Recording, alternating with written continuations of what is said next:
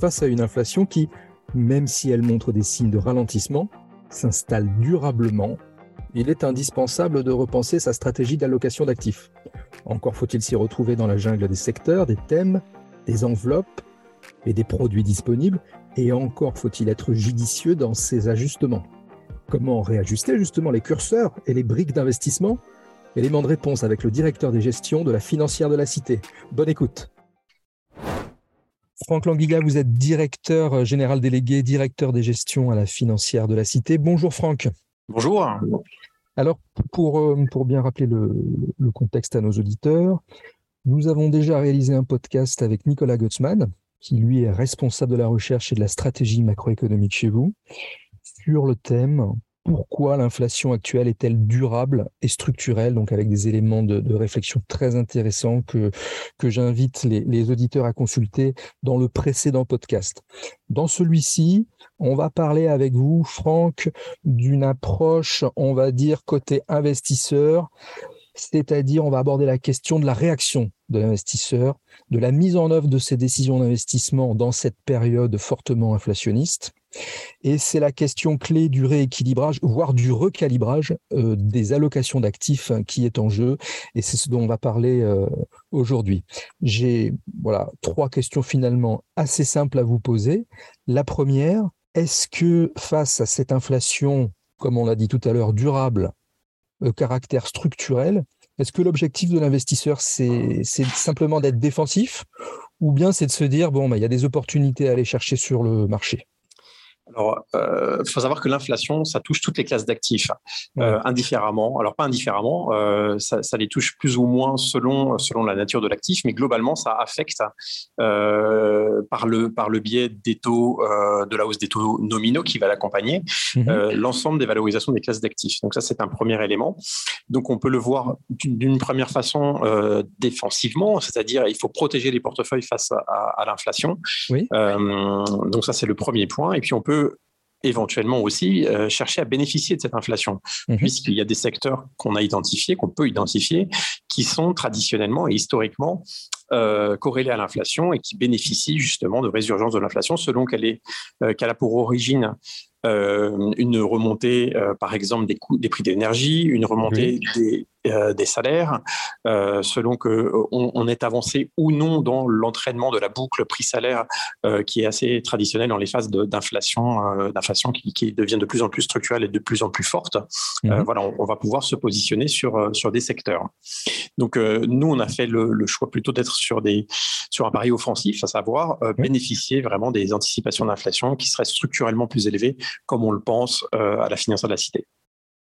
D'accord. Donc là, sur ce caractère offensif dont, vous parlez, sur, on va dire, la poche action, on se dirigerait vers quel type de, secteur à l'heure où justement, les, voilà, les, factoriellement, on va dire, les valeurs de croissance commencent un petit peu à, on est moins à l'aise avec elles, elles font, elles font peut-être un peu moins rêver. Vers quoi se tourner?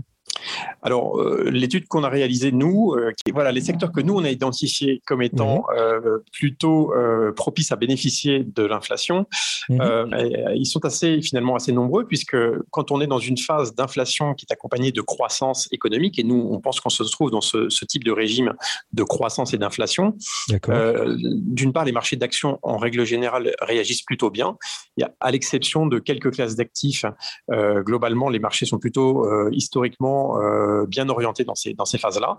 Mhm. Euh, et puis, si on veut véritablement bénéficier d'une inflation encore un peu plus élevée, euh, bah, il va falloir regarder dans les détails comment les secteurs se sont comportés par le passé et comment ils pourraient se comporter sur cette phase d'accélération de l'inflation pour revenir à 3% par exemple de façon structurelle, voire un peu, un peu au-delà. Donc ici, on va retrouver principalement euh, le secteur de l'énergie, qui est, qui est un secteur qui véritablement euh, performe très bien dans les phases d'inflation euh, moyenne, on va dire entre 3 et 6% On a des performances de, de secteurs, euh, là on parle de, de, de, données qui remontent, enfin qui couvrent la période 1940 à 2022. Euh, on a des performances sur ce secteur qui sont supérieures à 10% de 10 à, à même 20% selon les, les, phases de marché. D'accord. Sur quelque chose qui fonctionne plutôt très bien. En cas d'hyperinflation, donc au-delà des 10% d'inflation, les choses sont un peu moins, un peu moins favorables, mais on est quand même sur des performances à plus de 10% sur ce type de, secteur. Donc globalement, et ce sont les choix qu'on a fait aussi dans, la gestion de, de, notre fonds, on va favoriser de façon assez marquée ce secteur de l'énergie. Alors au travers des mhm. majors pétrolières, par exemple, mais aussi au travers des sociétés de services qui vont bénéficier justement de, cette, de cet attrait, euh, ce nouvel attrait sur les valeurs de l'énergie. Donc des services, par exemple, de, recherche géophysique ou des, services euh, ou des équipementiers éventuellement Voilà, les équipementiers principalement, plus mhm. les, équipementiers que, que, que des, des, valeurs qui font de la recherche. D'accord. Euh, on pourra penser par exemple à Technip technique sur, le, sur le segment qui est, qui est plutôt bien positionné, qui devrait bénéficier euh, sur, les, sur les années à venir bah, du réinvestissement sur les énergies carbonées. Euh, voilà. D'accord. Ensuite, oui, allez-y, excusez-moi. Ensuite, on pense naturellement euh, aux matières premières. Oui. Euh, là également, on a une structure de performance qui est assez intéressante selon les régimes d'inflation dans lesquels on, évolue. Mhm. Et on voit que euh, bah, on va retrouver des performances à deux chiffres sur la zone d'inflation de 4 à 6-7% de façon historique. Là aussi, on est sur des séries longues depuis 1940. Et ce qui est intéressant encore un peu plus sur ce secteur d'activité, donc vraiment les mines, matières premières, en dehors de l'énergie, c'est que dans les phases d'inflation beaucoup plus forte, donc au-delà de 10%, 10-12%, on a une performance qui est encore plus favorable, puisqu'on a historiquement 20% de, de, performance positive sur 12 mois euh, sur le secteur des matières premières en cas de forte inflation, de très forte inflation. Donc on a vraiment une courbe ascendante en termes de performance selon le régime d'inflation. Et c'est là où on voit finalement que le, que le, que le métier de gérant prend encore plus de sens euh, en période inflationniste où il y a des choix euh, beaucoup plus euh, tranchés à, faire. Alors que dans une période où tout monte indifféremment, on aurait tendance à dire bon ben voilà j'ai fait tel choix, j'ai fait tel choix de payant, mais en fait bon voilà tout tout tout monte, tandis que là il y a des il y a des choix beaucoup plus beaucoup plus tranchés et surtout vous différenciez différents régimes d'inflation. Oui, tout à fait, tout à fait. Alors nous, notre scénario, c'est pas une hyperinflation. On va quitter mhm. ce, on va quitter cet environnement d'hyperinflation à 10%, euh, que ce soit aux États-Unis ou en Europe. Il y a des effets de base qui sont très importants euh, et euh, en début 2023, on devrait avoir une, vraie accalmie, un ralentissement assez marqué, principalement dû à la baisse des, cours de du, pétrole et, du gaz, qui devrait conduire à, une inflation bien moins élevée que, que ce qu'elle n'est aujourd'hui et, et, rejoindre le 4,5, la zone de 4,5 5% euh, pour converger en fin d'année 2023 peut-être vers les 3%. Euh, nous, on s'inscrit vraiment dans une phase d'inflation structurée ensuite euh, à 3%. C'est ça la grande différence avec ce qu'on pourra lire par ailleurs.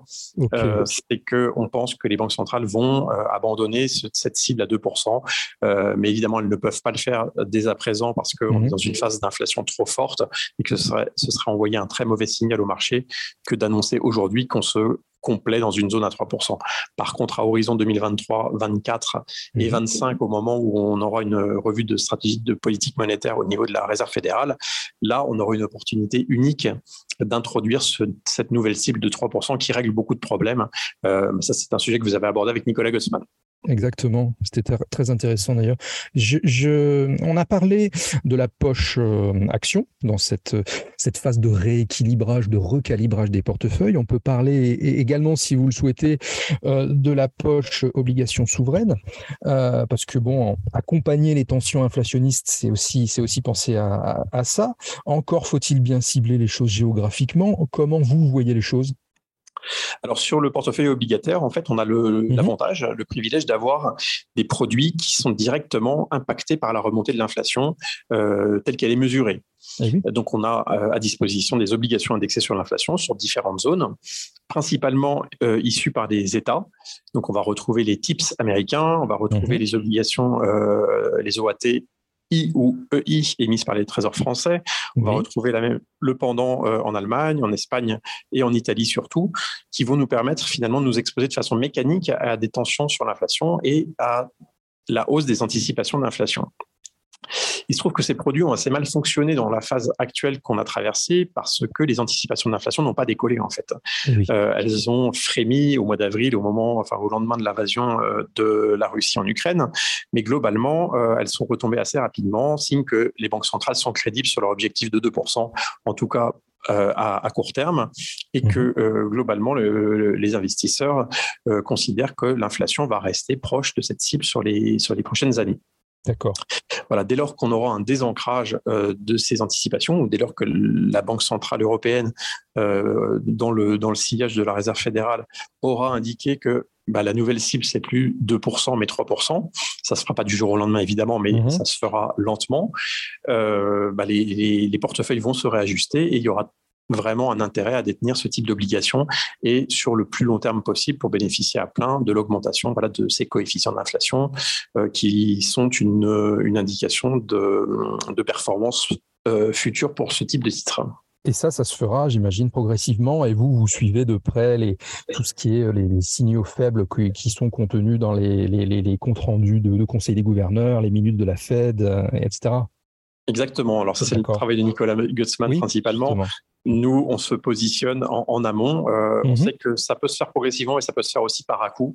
Donc, il faut dès à présent bah, constituer un portefeuille euh, équilibré d'obligations indexées sur l'inflation, euh, sur les maturités qui nous semblent les plus, les plus propices pour bénéficier à plein justement de ces anticipations d'inflation qui seraient amenées à, augmenter. alors nous, on va favoriser une zone plutôt, plutôt longue en termes de duration, à, plus de 10 ans, en ce moment en tout cas qui, selon nous, euh, bah, offre le meilleur levier sur, sur la remontée des anticipations d'inflation du marché. Très bien. Donc pour passer, euh, pour passer effectivement d'un frémissement, comme vous disiez tout à l'heure, à une, à une ébullition, euh, vous vous positionnez en amont, en, étant sélectif géographiquement. Merci beaucoup pour, tout, pour tous ces éléments précieux. je rappelle que vous êtes directeur général délégué, directeur gestion à la financière de la Cité. Franck, je vous souhaite une excellente journée. Merci beaucoup. Merci à vous.